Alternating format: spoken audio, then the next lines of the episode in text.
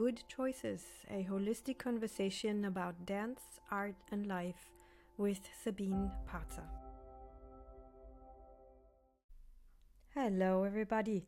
This is another episode of Good Choices, a holistic conversation about dance, art, and life. I'm Sabine Parzer, and I'm very happy to have Alicia Grayson as my guest today. Alicia has been called a medicine woman healer. She is a dancer, teacher, and performer of contact improvisation since 1989. She is a life coach, a somatic psychotherapist. She teaches biodynamic breathwork and trauma release. She also teaches yoga and Pilates and authentic movement.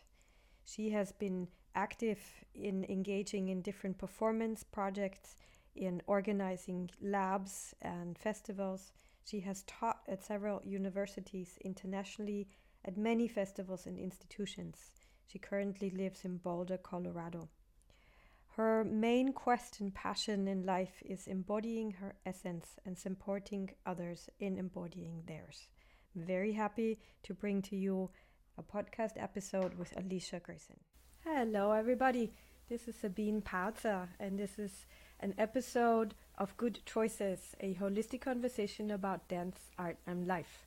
I'm here today with my dear friend, Alicia Grayson. Alicia is a dancer, a teacher, and a performer of contact improvisation since 1989. She is embodying her essence and supporting others in embodying theirs. She also has a website which is called Embodying Essence, and I would very much like to talk about that with her. Alicia is a life coach. She's a somatic psychotherapist. She also works with biodynamic breathwork and trauma release. She's a contact teacher, a yoga teacher, Pilates, and an authentic movement teacher, which we share in common. Um, Alicia has taught improvisation and contact improvisation internationally at universities and at different festivals and institutions, and she currently lives in Boulder, Colorado. Hi, Alicia. I'm so happy to see you. Hi, Sabine. So good to see you too. Um, as usually, mm. when I know people really well, I try to figure out when we first met. Um, I have a very strong memory of meeting you at the Contact Festival in Hungary when we shared a room during the festival. Do you remember that? Yes, I absolutely remember that. Yes, that was what just flashed in my mind was that sharing the room there. Yeah. Yeah. I think that was 2000 eight.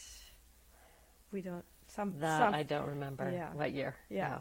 It was a fabulous. It was such a little community because we were all staying in a hostel, and Sarah Shelton Mann was there, and um, mm-hmm. and uh, and all the other teachers, and it was just like this little hub of of uh, of a community. And I just remember retrieving to my room and then having these wonderful conversations with you back then. And for me, that was also when our friendship started. Yeah, yeah, for sure. Yeah.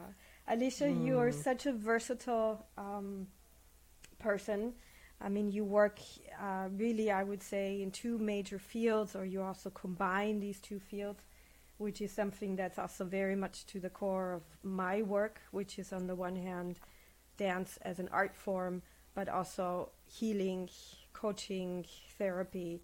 And uh, I'm really interested to talk to you about merging these two, where is it sometimes more on the one end of the spectrum and sometimes on the other end of the spectrum? But before we go there, I would really love to introduce you as a person. I would love to hear a little bit about your story, where and how you started dancing, and how those early experiences uh, shaped your life. Well, I thought very early on, I thought dance was just ballet and I wanted nothing to do with it because I didn't want to wear pink and dresses. Um, and then I had a, a modern dance teacher in, I don't know when it was, first grade or something, and I did not like her personality. And she had a little chihuahua in a basket that she'd bring to the dance classes, and it would try and bite you if you got too near. So that really turned me off of dance. However, um, when I was a teenager, I remember just loving to boogie dance mm. and feeling, wow, this is a way I can express myself that I couldn't with language because I was very shy.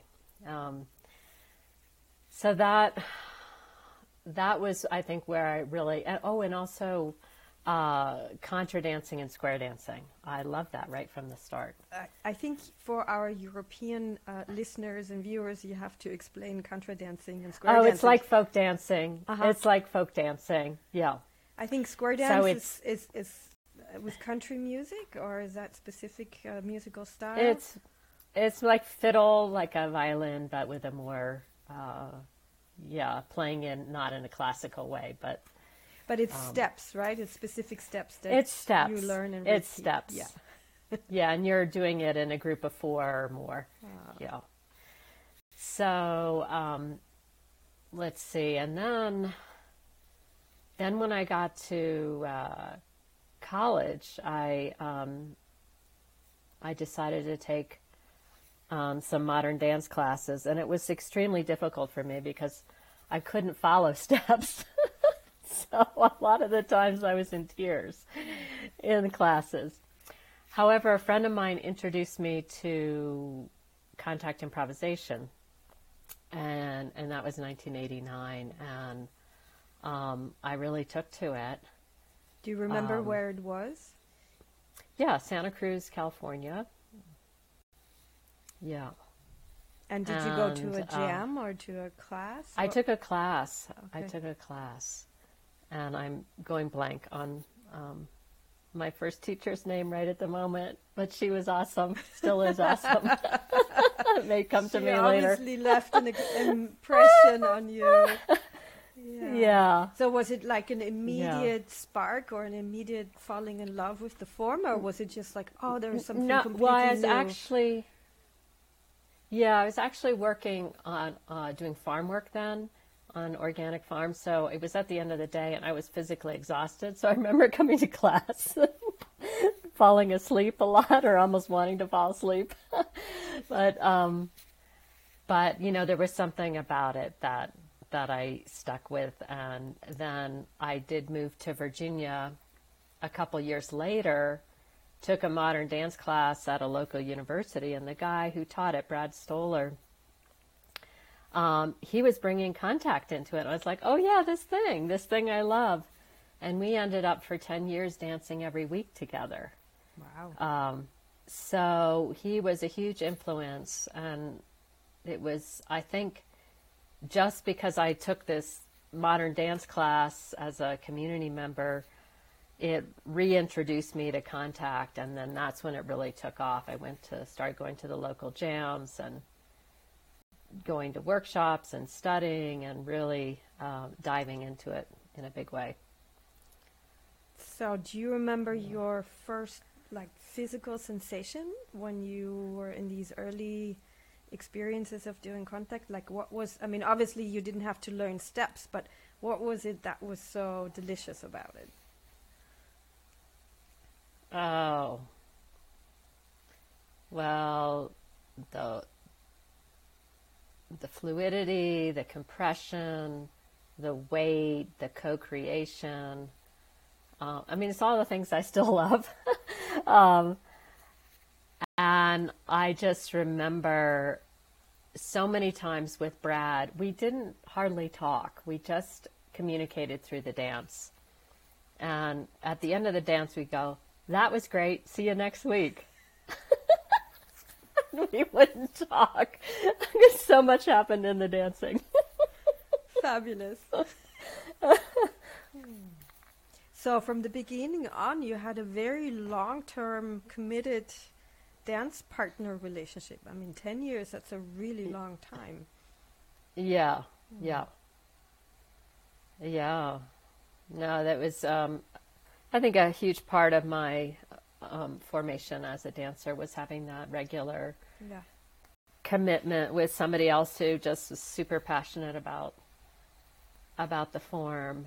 And we would dance. I mean some there were some years where because he, stayed at my house because of work um, he lived a couple hours away. And we would get up at seven in the morning and dance in this church in the little local town and then we we go off to our work and go. Okay, see you next week. Have a great week. Um, so there was a big commitment um, from both of us and passion. And since I know Yeah. know a little bit about you, I also know that I mean you have really long term um, dance partnerships. I mean you've been living in Boulder, Colorado for how many years now? Yeah, I actually um, live outside of Boulder, up in the mountains, um, in a near a town called Nederland, and um, I have been dancing with a group called Tumble Bones for 16 years. And you meet regularly, And- right? You meet regularly. Yeah, we meet every every week. that is amazing. Although the pandemic has changed things a bit, but Mm. yeah, But that's a very long, committed uh, research time where you really get to know each other and practice the form. I mean, I I think there's something that happens really over time when you get to not only um, dive into something so uh, regularly, but also where you change in it, where you are able to change physically or emotionally or I mean, you've done so many trainings also. I mean, I would imagine in those 16 years, so much has happened in each of your lives so that it is Mhm. really sort of this constant denominator and you keep on moving with that. It sounds sounds really beautiful. yeah, it is quite something to witness. You know, to reflect back on when we first uh, first started dancing with each other and how it's evolved since. Yeah.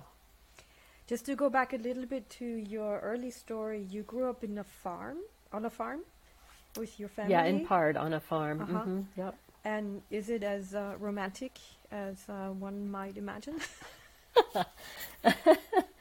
Um, well, I love the farm. I love nature. I, um, you know, the animals and the just having the nature sounds and smells and being outside all the time. Um, so in that way, yes, very romantic. I mean, you know, there's also lots of work to be done and complexity of of as an older person when I lived on the farm, you know, of making it all work and making the family relationships work and all that. Um, but it was a huge influence on my life. And do you feel like it has shaped your relationship to nature? I mean, it seems kind of obvious, but is it still something that is Yeah. important to you? Yeah, absolutely. I think I think I was just born to not um, love living in cities, and I loved living in nature, and it's been that way ever since. I mean, I just I don't thrive in a city. I thrive in nature, and um, um, I think a lot of the principles I, I focus on in dance are, are mirrored in nature. Could you elaborate? Yeah, well, in contact improvisation, we worked so much with the physicality of of ground and rebound, for example, and you know that that is evident in in the plants everywhere of their roots and then their extension and, and out into space is uh, one example. And then, for example, flow with water, just just the witnessing of the flow of water in nature in streams and rivers and the waves in the ocean is such a teacher in how um, we can be in our own bodies. I would maybe. I mean, I I've, I haven't been to visit you in the place where you're at, but I've heard about your house and I've heard about the place. But there's also a certain amount of roughness to it. Um, as far as I know, Colorado. I mean, the mountains is they're they're not always um, comf- It's not always comfortable to live in nature, and it's not always comfortable to be in our bodies. Also, I mean, there's a certain Mhm. amount of uh, challenge to also navigate ourselves with um, with environment whether it be an environment of being with somebody else or in relationship with somebody else, but um, there's also um, a, a, a, a relationship that is kind of real also about nature, especially when you live in not just on the beach with the sun every day. Right. You are in a place where there's a lot of snow. There's, I mean, there's no snow right now, which is what I heard from you. But how does it affect you? How does it affect your physicality also that you live in a, I would say, in the mountains where there's a, where there's not always sun and warmth? Right. Um, well, the first thing that's coming to me is um, something around commitment to showing up regardless of what the weather's like or what the conditions are like. Um, so, for example, I try to go outside every morning and do a morning practice. So I went out this morning and it was quite windy, cold wind. So I got my hat, my mittens, and my down coat, and and I do my um, morning movement practice outside. And um, so I think there's something about that. Um, yeah, that it's not necessarily soft conditions, that it's sometimes um, harsher conditions, but showing up anyway, then actually you meet you meet life. And I feel like sometimes, oh yeah, I don't feel like going to dance maybe, or I don't feel like showing up, but I show up anyway, and then you meet what's there. Um, so that's the first thing that comes to me when you ask that question. Beautiful. Yeah. You um, you studied environmental studies at University of Mhm. California. Uh, how did you Mhm. transition into making a profession out of um, teaching dance, offering yourself the way you offer yourself to the world now? Um, Mm. How how can I imagine those early years in Alicia's life? Was there a time when you like really said, okay, this is what I'm, f- when this is a decision that I have to make to fully commit myself to this path, or was this a gradual sort of development? It was more gradual and organic, I, I would say. Um, I moved back to Virginia to the family farm, and I was helping run that, and I was doing some environmental work there. How old And were that's you? when I How old were you then? I was um, oh gosh, that was 1991. Um, and that's when I connected with this um, friend Brad, where we danced every day, and then I started going to local jams and such. And then somebody asked me to sub a contact class, and that was the beginning of then offering a weekly class and then going to places and studying with dif- different people. So it was a, a gradual uh, transition. And then I started, then I took a yoga teacher training and and then several and so on. And so it became, you know, gradually more and more of a focus was the uh, teaching movement. Yeah. Was there ever a time when you like had to make a decision? I don't know if you like financially if you were making your money off of farming or environmental work or like was there ever a place in, or was that so gradual that you didn't even notice it? It was more so gradual. I didn't even notice it. Okay. yeah, it was very gradual because I had multiple jobs. uh-huh. Yeah, it wasn't like I was just doing one thing. Yeah. Yeah. Um, your your website is called Embodying Essence, and when I look at uh, your uh, y- when I look at all the elements that you bring together, my heart just kind of goes, oh, Mm. that's me, you know. But um, Mm. I love I love that and I love that about you also when I work with you. I mean, we've been co-teaching for quite some time now and I feel so at home with you as a co-teacher Mm. because I feel like we share we share real commitment to physicality and em- embodiment, which is also a word that I would like to talk to you about. But uh, Mm. really sharing a, a trust also in the physical, uh, full-on exploration of what what this physicality can do.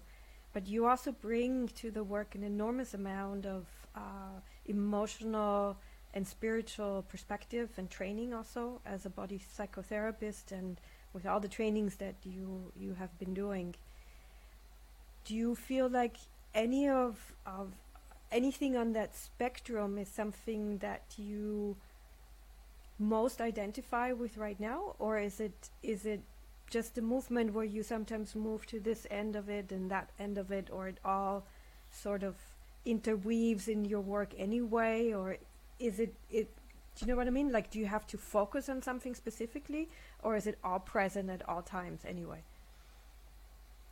Mm. Gosh, well, that's a huge question. Um, I think there's, and you mentioned it early on, that even for you, your focus is partly the healing aspects and partly more the expressive and, and creative. And that's very much true for me. And there's times dancing when I just, it just feels like pure expression and creativity. Mm-hmm. and I'm not interested in the, you know, not least in the foreground of the healing aspects. Um, and then there's other times, other moments, I should say, um, where the healing is in the foreground because I do work with people in somatic psychotherapy and with trauma release, um, and and it's very body based, and so I I feel like there's these two kind of ex- ends of the spectrum, and then there's a whole um, area of gradation in between. Um, and I think that's the ongoing curiosity and journey for me is seeing how these get woven together. Um, and sometimes one like like a color in a tapestry is like really in the foreground and really bright, and the other may be receding, but they're ultimately um, super interconnected and influence each other. beautiful we could do this many lifetimes right Completely. Yes. i can but i imagine you also can Mhm, so rich mhm. right there's so so much richness Yeah. and so much um, nourishing information i mean i sometimes feel like if i shift my focus more on the compositional elements or the creative elements there that that healing just kind of happens on its own or it just kind of like Mhm. like um cra- like creeps in without having its focus Yeah. but because i'm there or because you know participants come who are similarly sort of like-minded they they will also find uh, healing qualities within that and then at the same time i find it also if i'm like thinking of my body work sessions sometimes i feel like that's just art also i mean you can have a compositional sense when you do when you do a healing session both uh, verbally or or physically in a bodywork session. I think that's is so lovely to see how um, how it's not separate, but sometimes it needs different attention or it needs a different setting Yes. also. Right. And also, I think there's, um, you know, it depends also, being in a teacher slash therapist role, sometimes the, um, the work on the healing level then supports the expressive, um, the expression that can come out that may not otherwise be so free to to um, to be expressed. I'm, I'm just thinking of some p- people in particular right now that um, you know that because of their history they have more limit or historically have had more limitations in their ability to express. And as they start to heal, that starts to open up more and more, and then the creativity can flow more. and that needs a safe space. And I think uh, absolutely, yeah. yeah.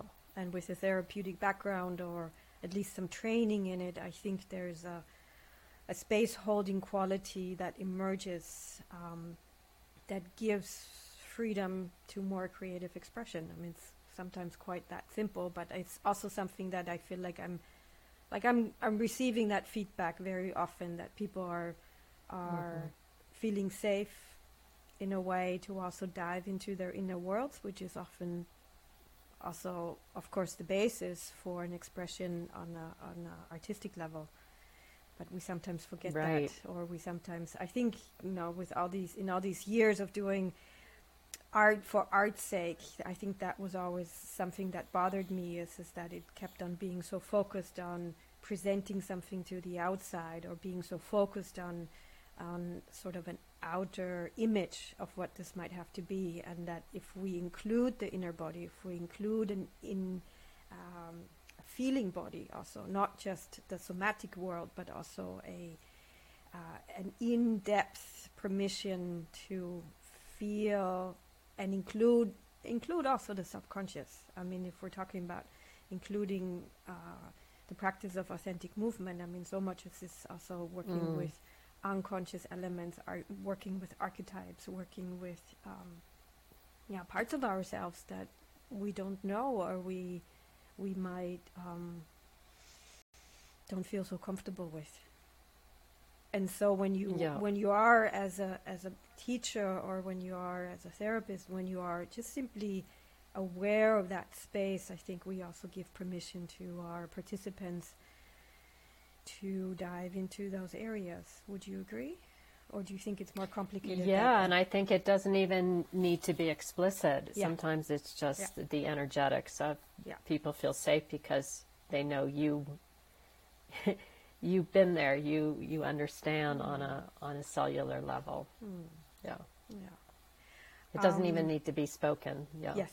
Yes. People feel that mm-hmm. energetically for sure. Mm-hmm. Yeah. Yeah. Uh, you write in your bio about a heartbreak that you had in your life. I don't know if you want to talk mm-hmm. about that, but it sounded like it was a catalyst in your life. Um, mm. I don't know if you want to share that or if you want to share how it uh, propelled you on your journey and the trainings that you've mm. taken or in the changes that you've made in your life. Right. Yeah. Sure.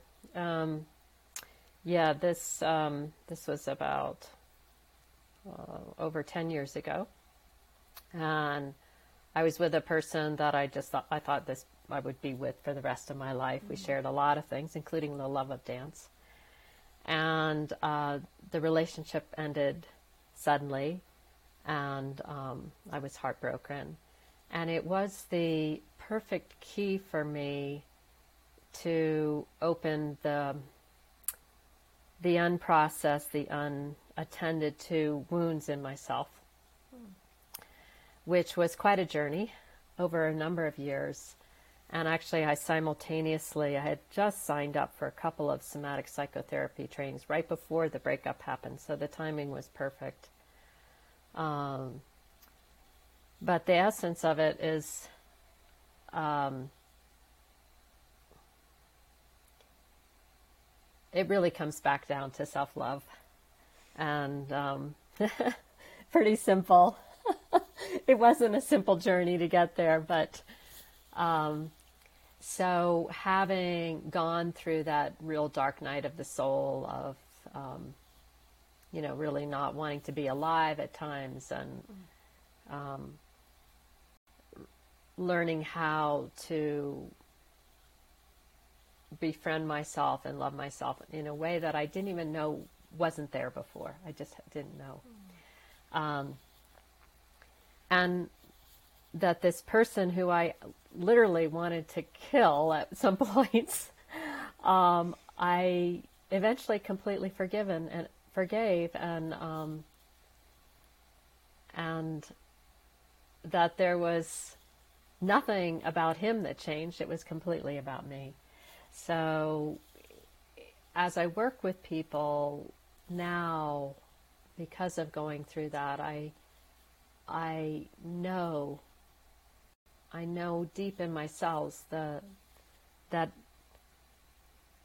transformation is completely, completely possible for everyone, and um, and it's so worth it. it's so worth it. because holding on to hate or resentment or any of that has actually not not much to do with the other person it has to do with yourself yeah.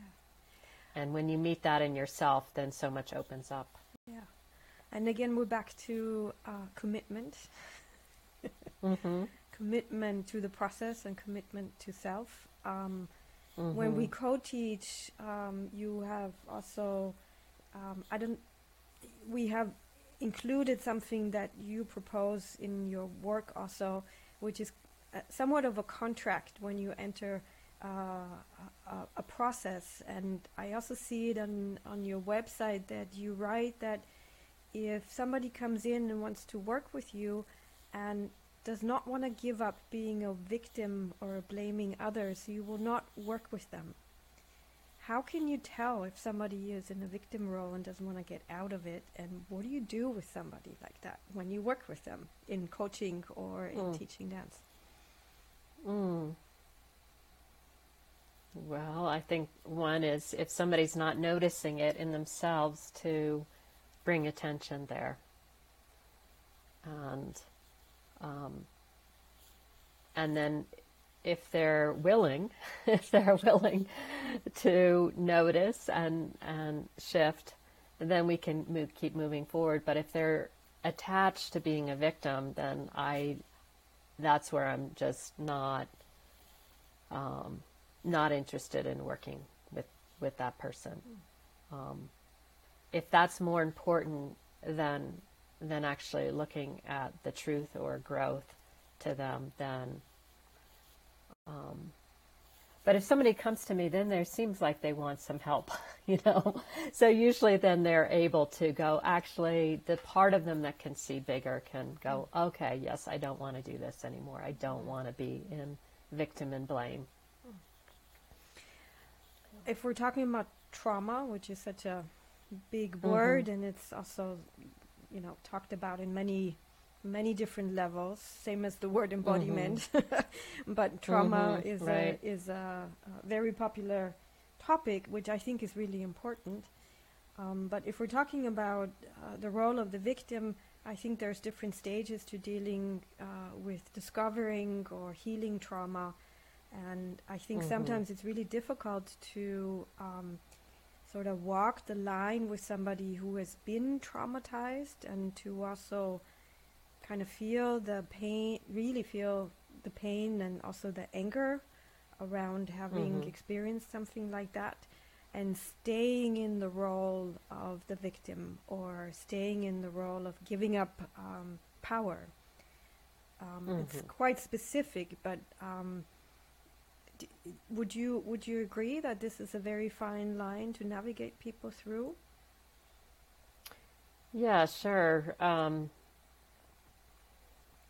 because of course you don't want to to blame the person who was victimized and perpetuate that um, and it's really about helping that person reconnect with their own autonomy self sense of their own power getting them resourced enough that they can actually then meet the trauma and move it through their system so that they're um, psychophysiology isn't um, isn't in the trauma vortex of the the loop.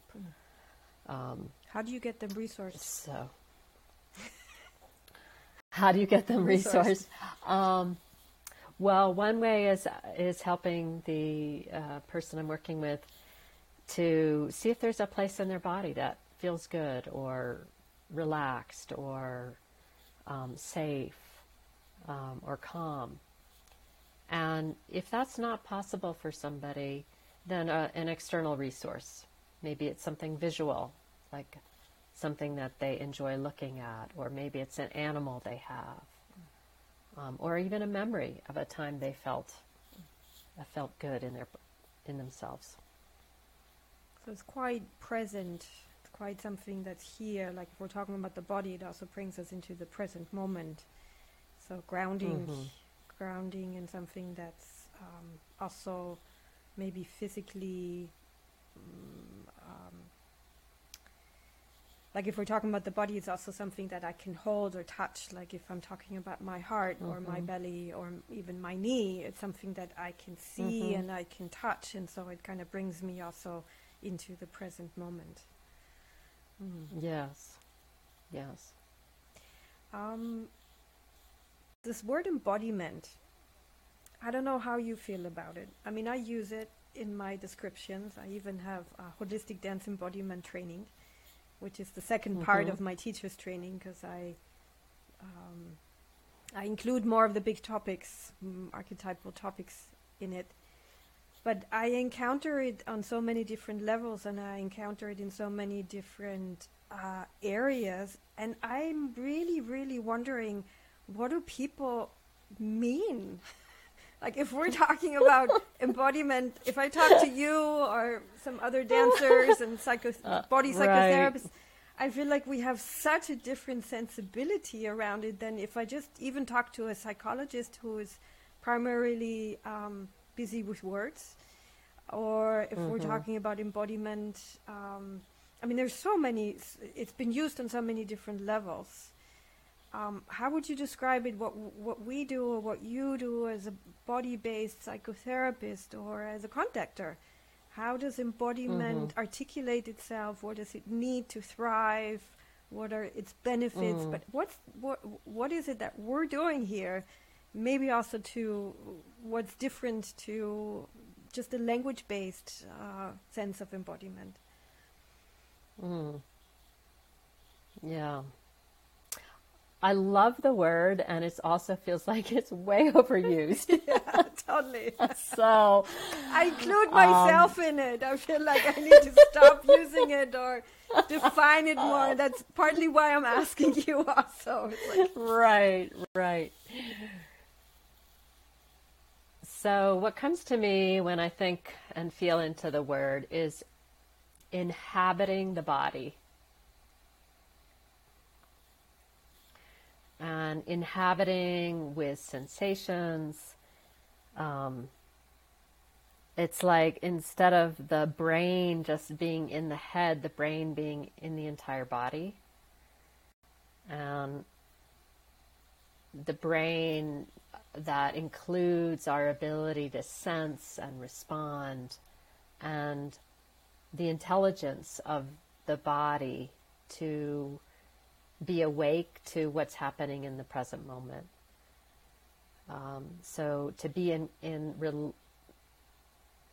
to be attentive, to let the body be attentive to what's happening, and then allowing one's um, responses and choices to be congruent with the intelligence of the whole organism of the body. Now, doesn't that look very different on very different people? Exactly what you just described inhabiting the body, um, fully allowing an organic self to be here and to articulate itself, but doesn't that Mhm. look very different or or shape itself very different with different people? Yeah, I was just thinking when you said that, I was thinking about okay, there may be people who are meditators and they their focus is embodied meditation. And so um, like for example, vipassana meditation where you're noticing, you know, different sensations in the body. You're scanning your body and noticing. But you're not um, taking that into movement or to responding with with the physicality of moving moving the body versus dancers um, or even contact improvisers you know here we are we're noticing what's happening in our own bodies, but then we're responding with other bodies in space. Um, so those two ways of embodiment might look really different. Um, and then I think about embodiment in the more of the psychotherapeutic realm of um, where you can really again get information about what are your feelings, what is the emotional state, what is the energetic state by tuning into the body. And then letting that be also expressed, but not necessarily in a like a creative way, in just a more of a interactive relational way. I just have uh, um, an image of you know some of the. I mean, I've I've been doing contact improvisation for 25 years. I I think you've been doing it even longer. And there have been so many different moments in my life where I felt so completely alive on a cellular mm. basis, where my head mm. is just a part of me. Like thoughts are just streaming through, but my my awareness is in my spine, is in my belly, is in my shoulder, is in my cells, is in my organs. And so I think mm. part of what I'm I think part of my quest is, is to describe the depth of possibilities that we can experience our bodies, that embodiment can can mean such an such an aliveness and such a mm. also mm. ability to to be response able when we dance, we in contact. I mean, so mm-hmm. much about being alive to the inputs that we receive from the outside without having to think or or it's even yeah. it's faster than than our thinking it's just more in the afterthought it's like oh that was cool but we're actually already in the next moment you know yeah. you know exactly what i'm yeah. talking about but totally. there's this there's it's this, a certain there's this juiciness to it and this like mm. also i feel like I know this word is also loaded, but it's a it, it's almost like a tantric quality, and not tantric in mm-hmm. it in the sense of sexuality, but so alive, so mm-hmm. oscillating in its energy that it's both physical and energetic, and it's not a place that that is easy to get to. It takes a huge amount of awareness and a huge amount of practice. Right.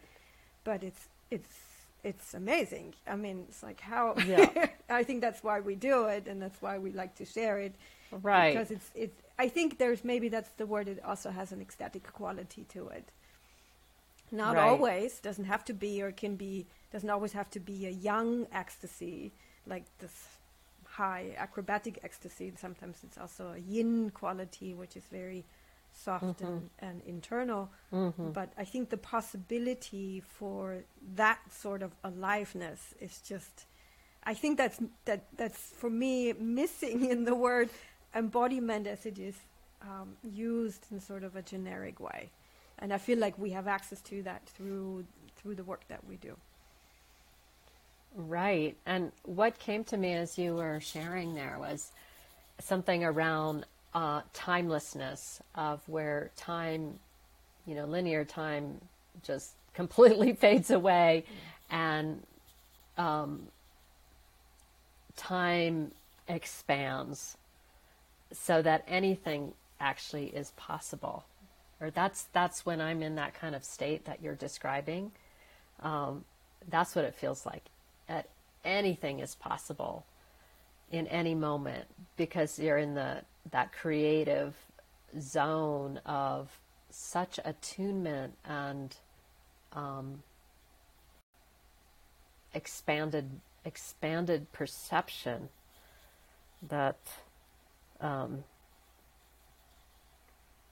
yeah people might say this is that's what a spiritual experience is. And for me that's what it is sometimes. It's a very embodied spiritual experience mm even though I don't necessarily use those words, but I think it may be pointing at the same thing that people sometimes access in other ways.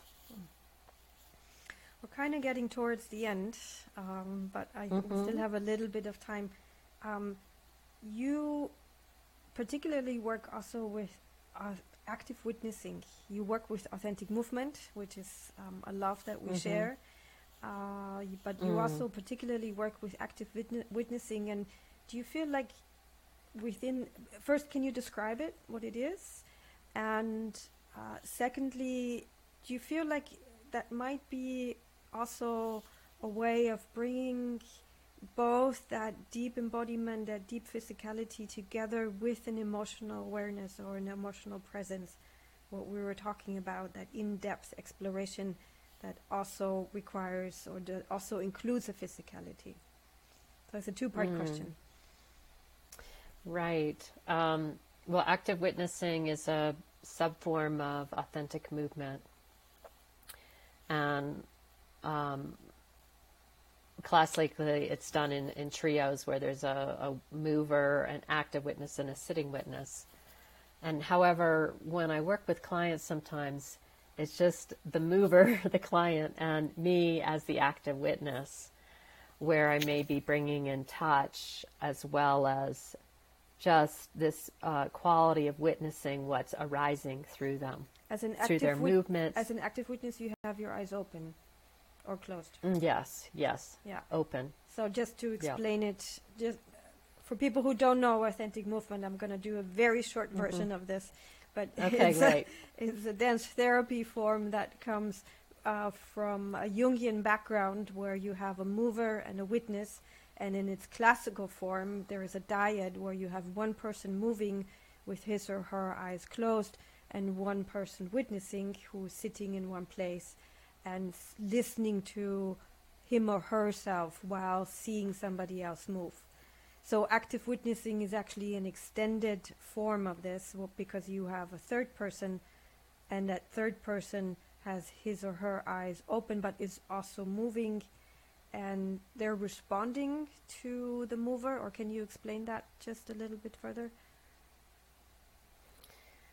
Yeah, it it there's a kind of a spectrum of how an active witness may be. So, in the whole form, everyone is witnessing themselves. Mm-hmm. there's that part. And as an active witness, not only you're witnessing yourself and your own impulses, but you're in in um, holding holding a space for the mover.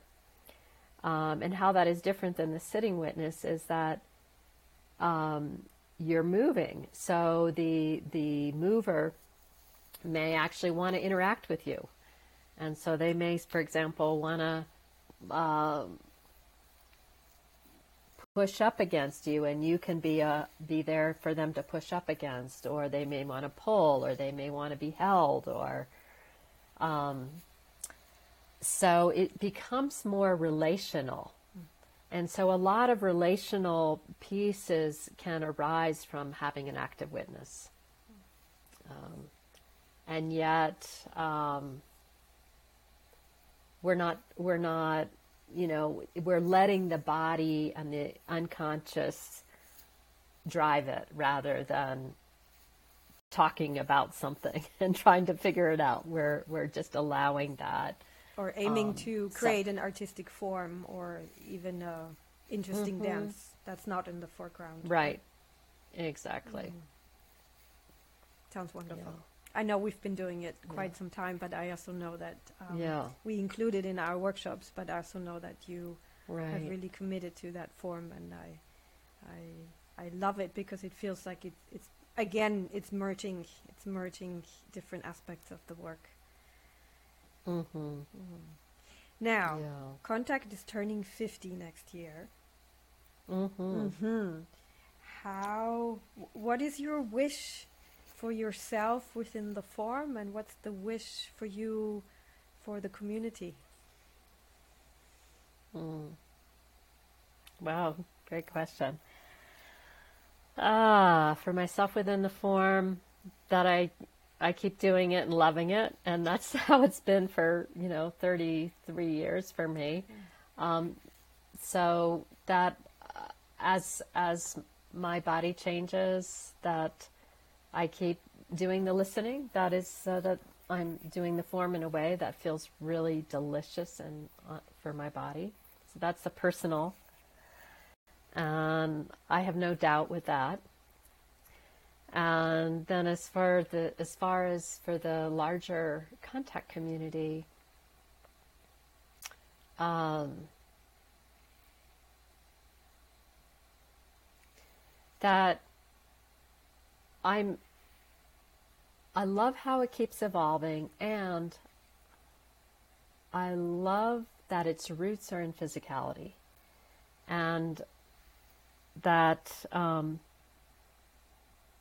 that that keeps being the center of the form of the um, the relationship to gravity the um, finding finding the physics is the foundations for the creativity to happen because the physics creates safety and um, and so when I see people doing the form that is it isn't based in that, it feels like something's missing. And so I trust I trust in, in the evolution that the physics will always be kind of the center of the form. Where's the ground? What's our relationship to the ground? How do we feel the ground through each other? Um, those that those sort of principles, um, then, and to me, that's like part of embodiment because we're we're creatures of the earth, so we we we we can't pretend that we're not. that's a very basic quality that um, is central to us as humans on the earth, but also is central to the form of contact improvisation. So keeping that as a base as a, a basis and then i'm just curious to see where it keeps evolving. Yeah. I think it's great that you uh, you mentioned the word embodiment again because i feel like that's that's really at the at the, the key point of it all and maybe mm. maybe over the years we can come up with another autonomous uh, term right now we're using mm. it and sharing it with um, other uh, with with other areas. I think I, I feel like maybe there's something uh, we can emerge like like another like another term for it that is more specific mm. to the in-depth physicality that we work in. Um, mm. I I I love that about you, and I love that about your work. That you have such a capacity to expand and to expand your scope and expand your heart also. I always feel like you have such a big heart when uh, I meet you and when I see you working with mm. people. Uh, in mm. your description, there is also this word um, medicine woman healer that came up, and to me, you are a healer. Uh, and mm. it's beautiful to see you healing with your body, through your body, and through your presence in your body. And uh, I thank you for that, sharing that, mm. that you mm. share that with the world and that you share it with me. Mm-hmm. Mm. Yeah, and I feel like um, we have such similar paths. Um, and it's so beautiful to see what you've been doing with your work in such powerful ways. Yeah, you're an inspiration. Oh, thank you. okay, so maybe this is a good time mm. to announce that we're going to be co-teaching during okay, yes. during Easter in Vienna. Um, it's uh, from the uh, I have to read it 13th through 18th, uh, 13th through 18th of April in 2022. So we'll be teaching our mm. dancing embodied transform, which is uh, a collection of contact improvisation, authentic movement, somatic work, all around the focus of transformation. Um, Alicia, mm. it's such an honor to uh, be your friend and to work with you. And thank you so much for the wisdom that you shared. Mm, what a pleasure. It's, I love, always love connecting with you. Mm. And super love when we can connect in person, yeah. but this is the best, best next thing. bye bye. See you soon. Bye. Ciao. Mm, ciao. If you would like to know more about holistic dance and the Holistic Dance Institute, please visit us at our website